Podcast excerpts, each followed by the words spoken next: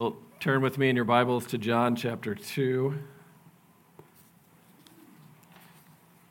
I'm going to read verses 11 to 22.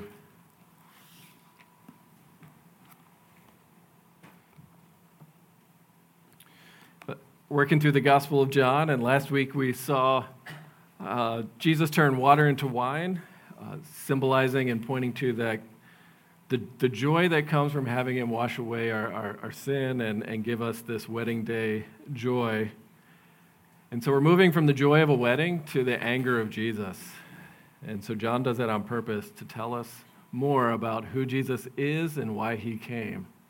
And so let's read John chapter 2, um, verses 11 through 22. And this is God's word says this, the first of his signs, talking about the, the water into wine, Jesus did at Cana in Galilee and manifested his glory, and his disciples believed in him. After this, he went down to Capernaum with his mother and his brothers and his disciples, and they stayed there for a few days. The Passover of the Jews was at hand, and Jesus went up to Jerusalem. In the temple, he found those who were selling oxen and sheep and pigeons and the money changers sitting there. And making a whip of cords, he drove them all out of the temple with the sheep and oxen. And he poured out the coins of the money changers and overturned their tables. And he told those who sold the pigeons, Take these things away. Do not make my father's house a house of trade. His disciples remembered that it is written, Zeal for your house will consume me. So the Jews said to him, What sign do you show us for doing these things? And Jesus answered them, Destroy this temple, and in three days I will raise it up. The Jews then said, It has taken 46 years to build this temple, and you will raise it up in three days? But he was speaking about the temple of his body. When therefore he was raised from the dead, his disciples remembered that he had said this, and they believed the scripture and the word that Jesus had spoken. And this is God's word. He has spoken to us today in love. Uh, let, let's pray. Our Father and our God, we, we just got a glimpse of the glory of Jesus, um, of seeing, seeing his zeal, seeing his passion, uh, seeing his desire have us dwell in our Father's house. And so I pray this morning that we would respond like the disciples, that we would see Jesus' passion, his zeal, and even his anger, and that would lead us to trust the scriptures more and to trust Jesus more, more deeply. And so we ask this in Christ's name. Amen.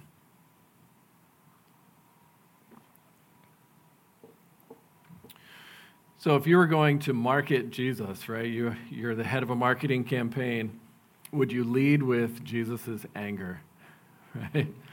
It's one of those stories that, um, especially in, in, today, we try and just kind of ashamed. It's like, where's Jesus meek and mild? Where's his compassion?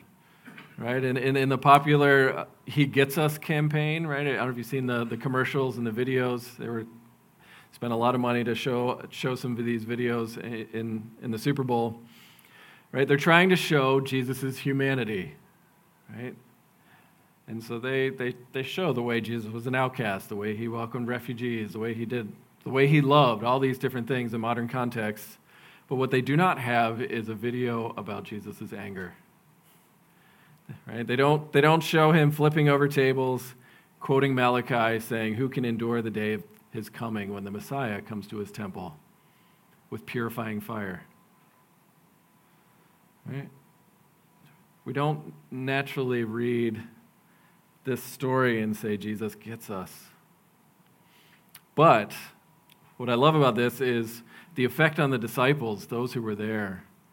Uh, they saw what Jesus did. They saw his purifying authority. They saw his eyes. They saw him with a whip in his hands. And the effect of his words was deeper faith, uh, deeper trust in the scriptures that they're telling the truth, as well as deeper trust in his word and why he came and who he is. Right? Because of what his anger moved him to do.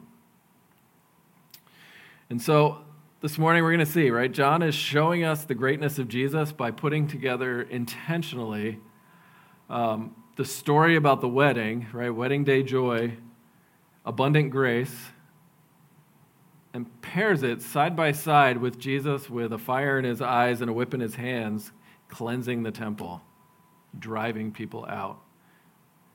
Right? And it's not schizophrenic Jesus, right? It's not two different people. This is, this is the full orbed portrait of our King. Right? And so you look at the wedding, it's so interesting, right? Jesus works quietly. He's, he's serving in the background. He doesn't make himself the center of the attention. He lets the young bride and groom uh, take all the praise for his work. But here, Jesus puts himself front and center. He's loud. You cannot miss him. He's dumping out mounds of money. He's driving people out. Uh, Jesus is, ca- rather than bringing joy, he's causing irritation and even offensiveness. At the wedding, he's making sure shame is covered. Here, he's willing to make himself an outsider to his own people. And what's, what's interesting, right, if you read the commentaries or you start reading all the Gospels, you'll, you'll, you'll make a connection. Right? This story is told in all four Gospels, but only in John is it told in the beginning of Jesus' ministry. In Matthew, in Mark, in Luke, you'll find it at the end, right before, you know, like the, the week before Jesus dies. And so people who try and harmonize the accounts and show this is telling a true story, and, right, John has this happening right at the beginning because he's, he's wanting us to see that this is what Jesus is about. And so, why are there multiple accounts of this event? I mean, for me personally, I, I don't think it's a surprise that Jesus would correct someone and then a year or two later they're still doing the same thing, right? It's very likely that Jesus cleansed the temple more than once. It's possible.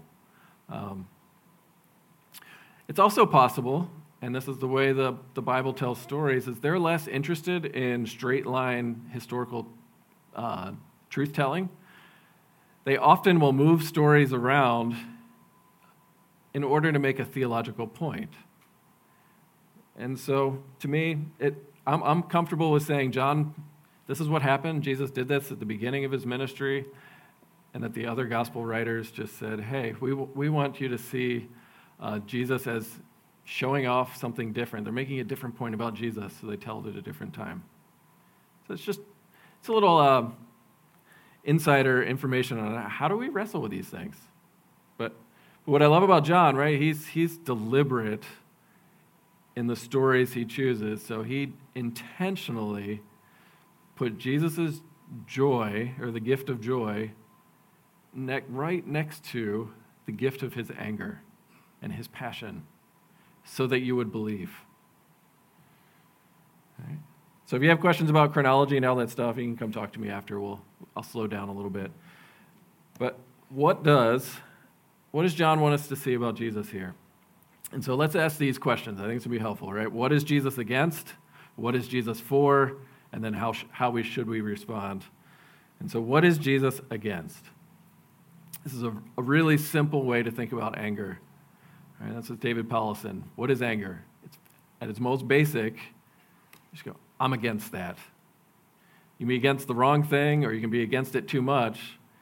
But anger is an emotional express, expression of, of what we're against. And so when Jesus flips tables and he's uh, throwing coins and he's, he's put together a whip and he's chasing people out of the temple, right? He's very clearly against something. Right? And, and just as a, a side note, I don't know what kind of whip you have in your, in your mind, right? A whip of cords. Right? This isn't a whip that Jesus was scourged with that, that beat him beyond recognition. Uh, it doesn't have shards of metal or glass in the end. It says it's a whip, made of cords or, or reeds. It's the same kind of plant that's used to make baskets. Right? Enough to move animals around, enough to get people to say, yeah, I probably don't want to get too close. But most commentators make this comment. You know what was more intimidating than the whip? Was, was Jesus. Right? The whip is for effect. I mean, the, there was something about the passion, the zeal, the look in his eyes, uh, the fact that he is this adamantly against the temple that, that was frightening enough to chase out, what, hundreds of people? We don't really know how many people are, are in there. All right, so a guy named Jerome, the fourth century uh, Bible scholar, he's the guy who gave us the Latin Bible for all you Latin readers out there. Um, but he, he says this the very sight of Jesus would have made the whip unnecessary. A certain fiery and starry light shone from his eyes, and the majesty of, of God was gleaming in his face. In other words, what, what were people running away from? His, his authority.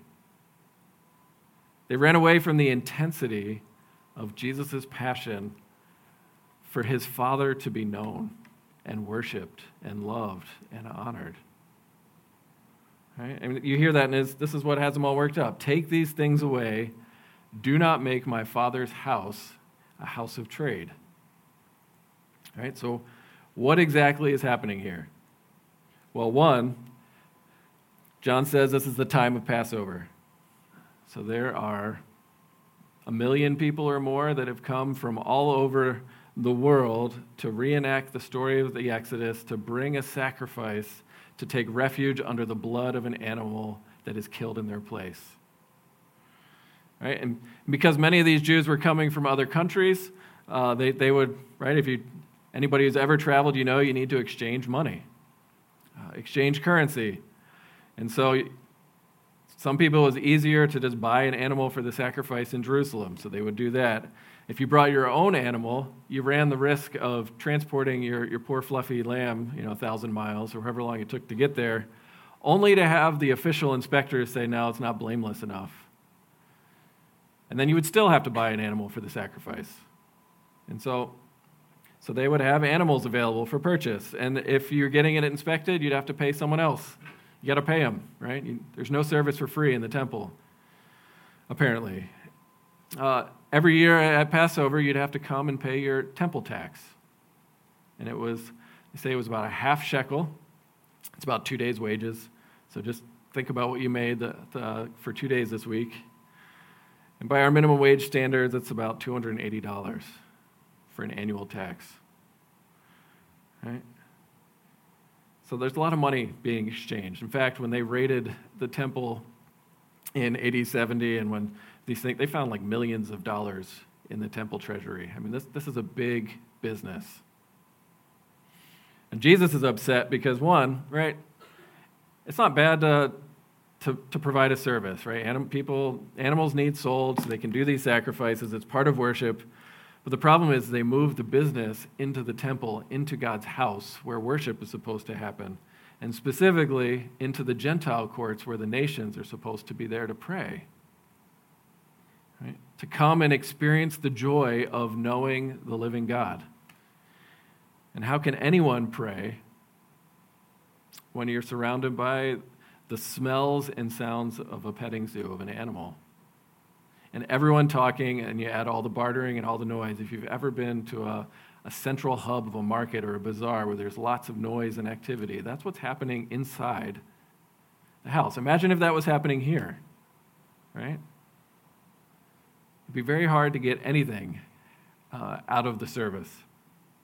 And so, functionally, what they were doing is making sure that the nations, those who are of non Jewish ethnicity, they're stuck on the outside. They're treated like second class. And so, rather than God making the nations joyful, coming into God's house, seeing God's grace, experiencing God's love, right? They're just stuck going through the motions having their prayers drowned out by, by uh, birds and animals. And so, what functionally what this is, this is a form of, of prejudice. You know, we'll make room for our worship, but it's okay if we ruin theirs. Right? This is we would call it racism today. Right? They're they're guilty of misrepresenting God to their Gentile neighbors. They're taking the Lord's name in vain. Turns out that's one of the commandments. Don't do that. Right? So when Malachi says, This is the Lord who's just sick of Israel's worship, uh, to the point where he says, I'm going to rub, rub the dung, the, the poop of the, the animal sacrifices on the priests' faces because of the la- so they can feel the lack of respect they have for me. God says, These priests are the closer of doors. From the rising of the sun to setting, my name will be great among the nations, and in every place incense will be offered to my name. It's Malachi 1:11. In other words, right? God's saying, I am committed to the nations. And so when Jesus walks into his father's house and the nations aren't able to worship, they're just misrepresenting God. They're not even given the basic treatment of love your neighbor as yourself, treat the strangers the way you would be treat, want to be treated. So that's one reason why Jesus is worked up. Right? To making it seem like God is just for the Jews and not for the world. Second, there's all kinds of economic oppression going on here, uh, using religion to get rich off the backs of the poor, which is also the very opposite of God's character, right? Because not only would you pay the temple tax, and that was part of that was part of the system to support uh, like paying like the way tithes would work. The problem is the money changers, when they would take the tax, would add an extra fee. This is what the commenta- commentators and the historians say. They would have give up another half shekel just in exchange fees. So now you're out four days worth of work. Right? And if you're going to buy an animal inside the, the temple, right, it was often that the animals inside the temple were like 15 times, as much as 15 times more expensive there than outside. It's like shopping in an airport, right? It's like $20 for a bottle of water. Right? So when Jesus walks into the room, so to speak, and says, Do not make my father's house a house of trade, he's, he's against the, the whole system that's just broken. He's against the injustice. Right? How, why would, if the poor are being made room for so they can buy a pigeon, but now the pigeon's being sold for 15 times more than it's worth, right? That doesn't allow someone to, to worship if you're just angry at being ripped off.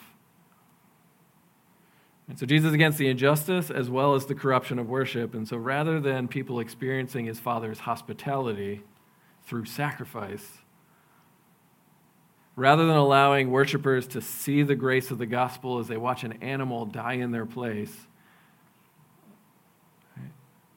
rather than saying, Why does God choose in love to provide a sacrifice for me? They would come and say, I've just been ripped off. I'm just going through the motions. I've thrown some money at this. I hope God's not mad at me. Right? Rather than the nations enjoying God, they're, they're praying in a petting zoo. Rather than the poor being served, they're being taken advantage of. Jesus is angry. Right? When you read Deuteronomy, here's, here are the things that God is for. Right? He's the God of gods, the Lord of lords, the great, the mighty, the awesome God. He is not partial, he takes no bribe. He executes justice for the fatherless and the widow. Right? He helps those who are poor. He loves the sojourner, the, the, the foreigner, gives them food and clothing. Love the sojourner, he says, therefore, because you were sojourners in the land of Egypt. See, you hear the, the very, it's the very opposite picture of what's happening in the temple right now. And so Jesus sees this and says, I'm against that. And zeal consumes him, and he gets a whip, and he flips over tables, and he chases everyone out. Right? Rather than experiencing the gracious hospitality of a good God, right? people are just getting ripped off. It's being ruined by racist like attitudes. Now, here's the, the shock as we keep going in the text here. The Jews see Jesus do this, especially the leaders, and say, What right do you have to do such a thing? What sign are you going to show us? Right?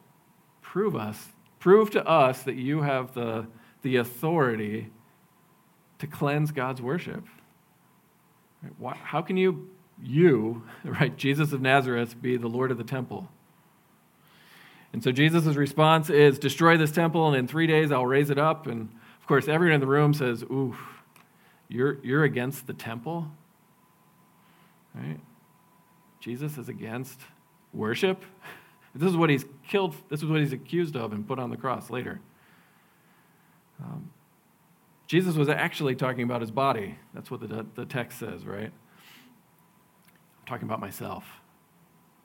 And so this is the shock of the text.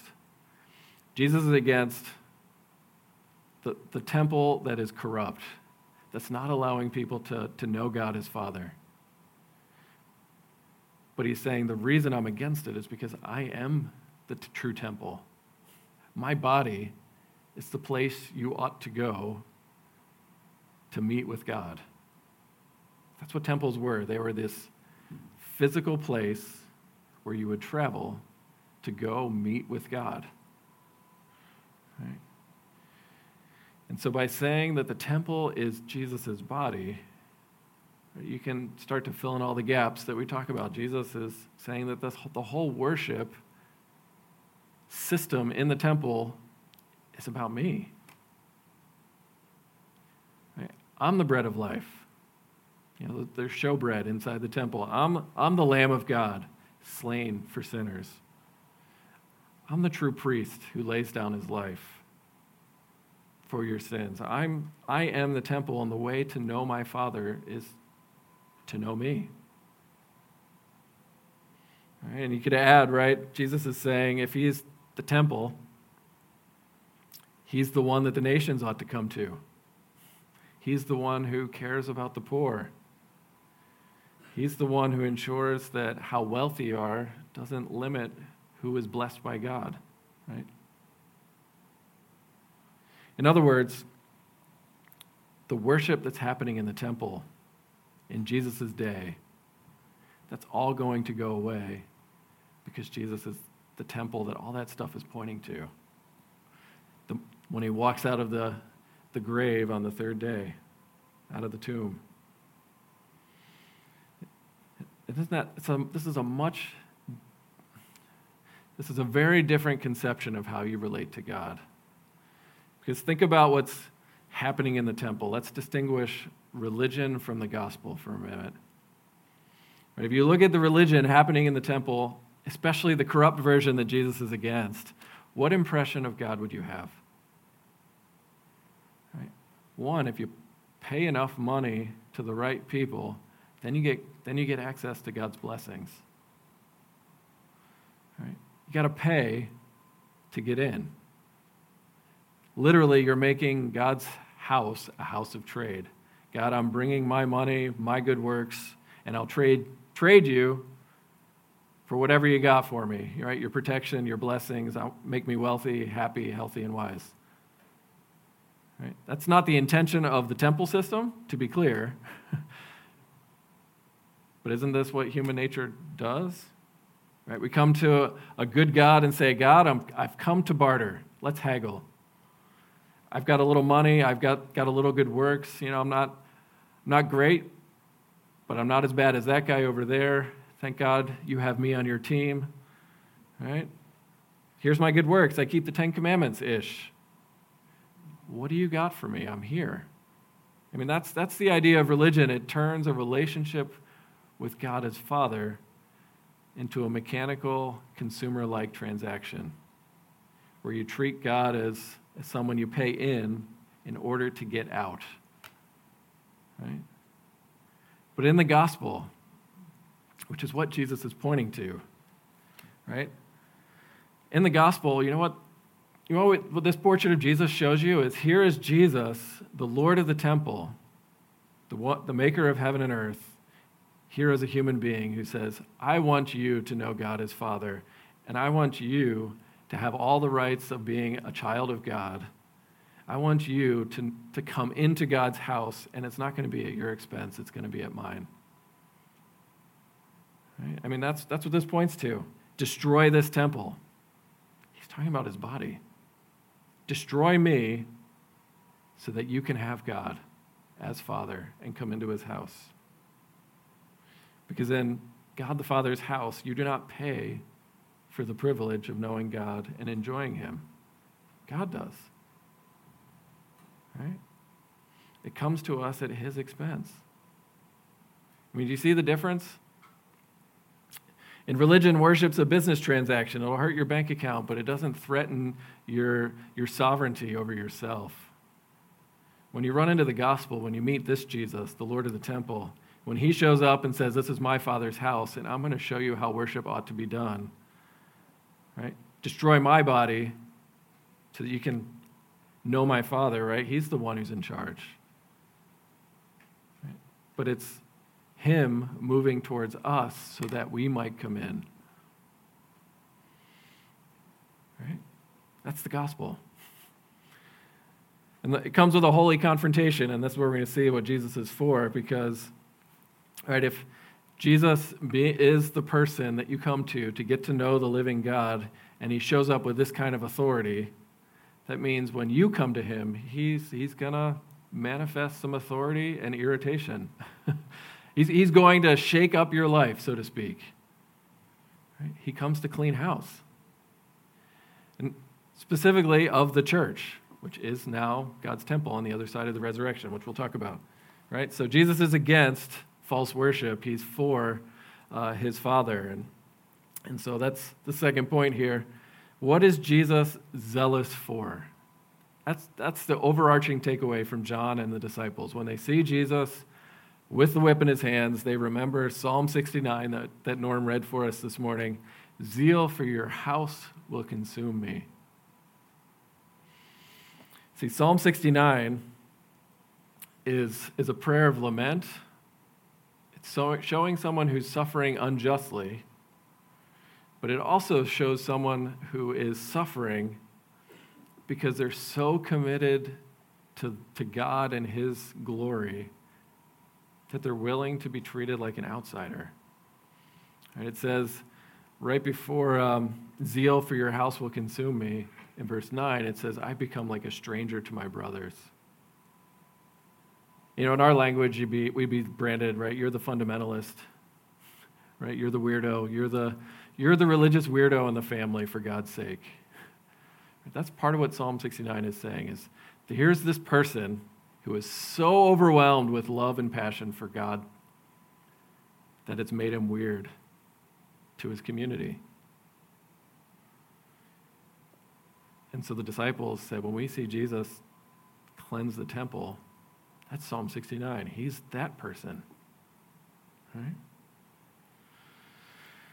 See, for us to take Jesus seriously, I think we're being confronted here with, with the Lord who is zealous for you to come into God's house, to his Father's house.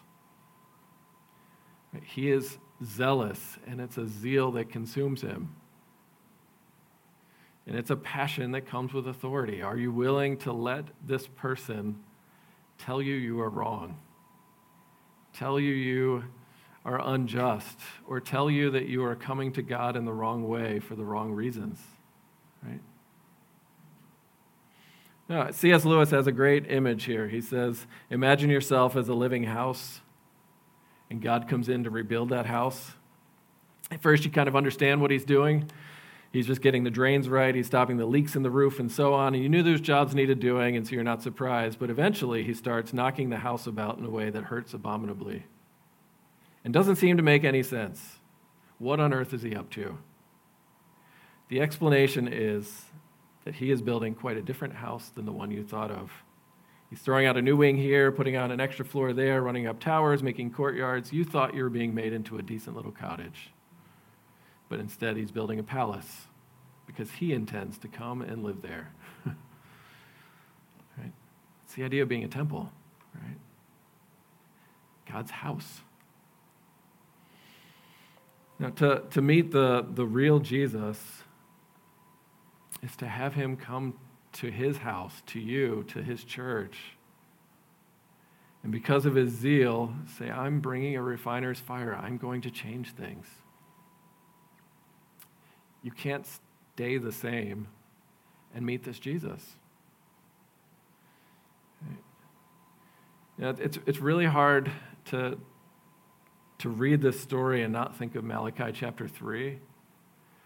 In Malachi chapter 3, it says this that the Lord whom you seek will suddenly come to his temple, And the messenger of the covenant in whom you delight, he is coming. And then it says, Behold, who can, who can endure the day of his coming, and who can stand when he appears? Because he is, he is like a refiner's fire. He's bringing a purifying fire and, and a, a cleansing soap. In other words, he's going to show up and make all kinds of dramatic changes. Right? And it's there because of his zeal, his zeal for his father's house. Right? Let me show you a little bit here in John so you can get a taste of Jesus' zeal for you to know God as Father.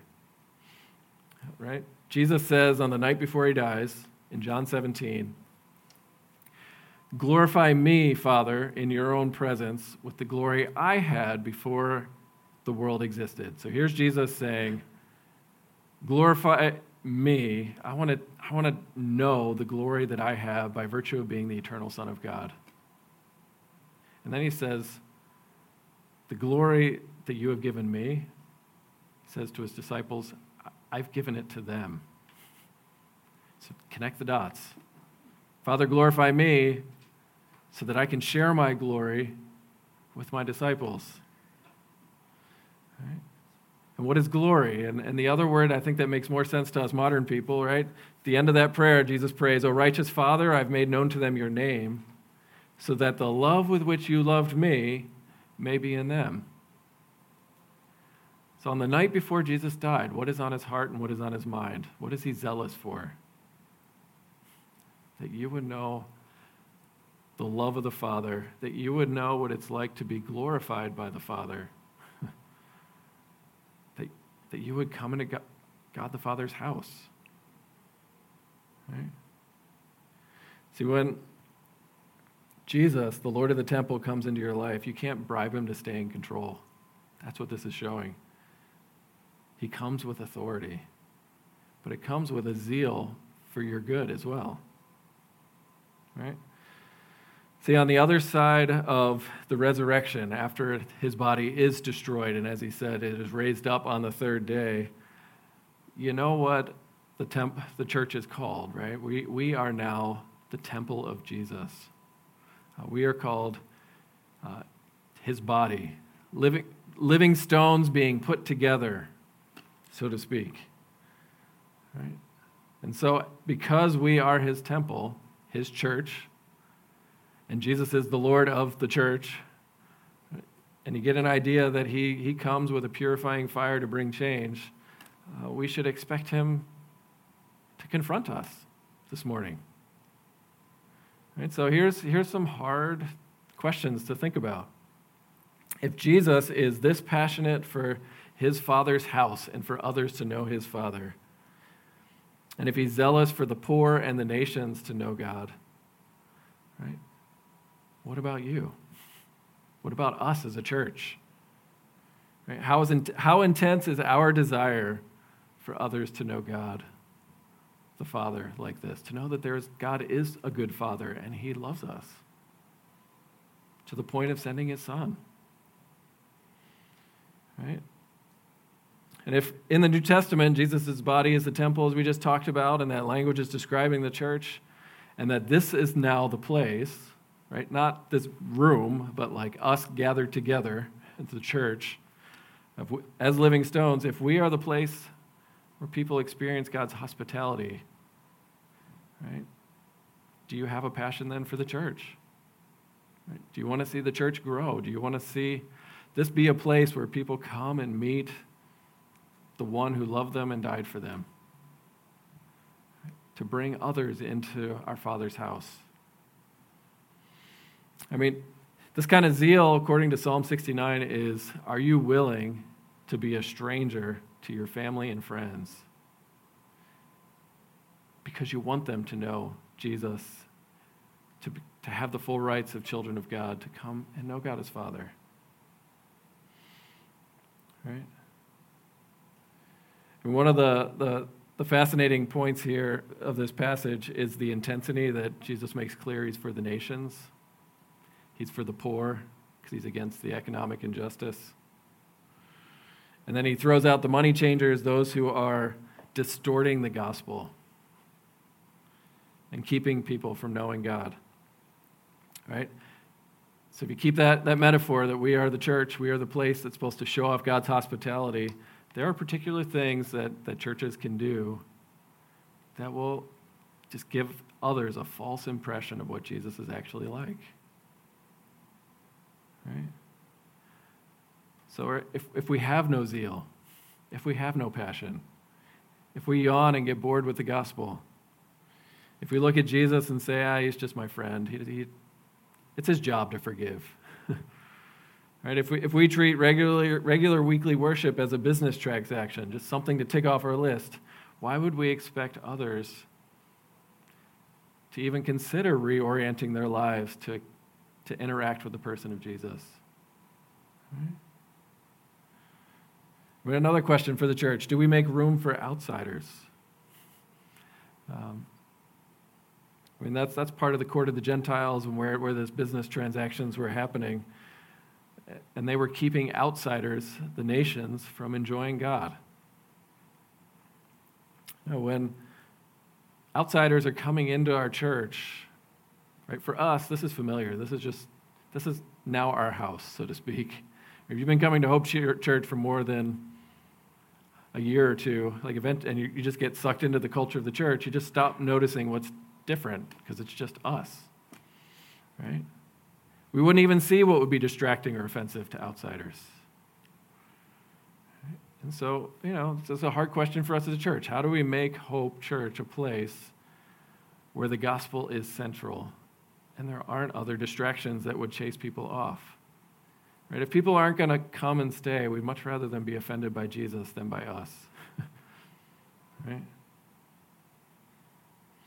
You know, one of the main things that keeps people from church, in my experience, would be the money changers. Uh, the, those who, who are part of the religious leadership and are the, the guilty of perpetrating some kind of injustice, right? You know, one of the stories I hear most often about why, why don't you come to church? I've tried that. I've gotten burned.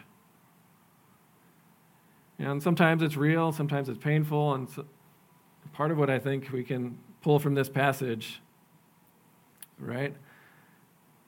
It's helpful for us to see that Jesus is passionately against what keeps others from knowing his Father. That when there is injustice, when there is corruption of the gospel, when people are passing around offering plates and say, I want your money more than you, right? All that, the ugliness of the health and wealth gospel Right? Jesus is against his sheep being abused, against being taken advantage of. That when the church does non Jesus like things, we need to show our neighbors that Jesus has a passion to cleanse that, to change that, to, to right what is wrong. Right? I mean, that's why, that's why as a session we meet, that's why our denomination just met, because we're constantly trying to right the wrongs that have been done. I mean, that's part, one of the reasons, I'll put it that way. Um, because Jesus confronts injustice. Leslie, how should we respond? Uh, Jesus is against the injustice that we talked about. He's, he's cleaning house and he's for his Father. And the effect of all this, uh, here's how it works on his disciples. If you look at verse 22, it's right when Jesus rose from the dead, they remembered his words. And the effect of this empty tomb was I trust Jesus now, and I trust the scriptures. Right? There's a big and connecting those thoughts. So, one of the questions you're going to ask is how do I know what Jesus is telling me to do to change? Right? And the answer for every Christian is we submit to his commands in Scripture. And so, if you want to ask how do, how how do you know you can trust a Jesus who, who makes a whip? Right? It's how, how can you trust his authority, right? Well, here's how it worked for the disciples. Why did they trust the scriptures? Why did they why, why did they transform into people who are willing to die for this king? Well, the resurrection happened. And because they saw that Jesus rose from the dead and they saw that his words were true and trustworthy, they trusted him. And at the same time, that gave them deeper faith in the scriptures because then the scriptures are telling a true story. Right? It says, when he was raised from the dead, then they remembered and then they believed. And so you're, getting this idea in seed form. We, talked about this in the doctrine class I did a few weeks ago. To trust Jesus, to submit to his authority, is to trust the scriptures and to submit to what the Bible says.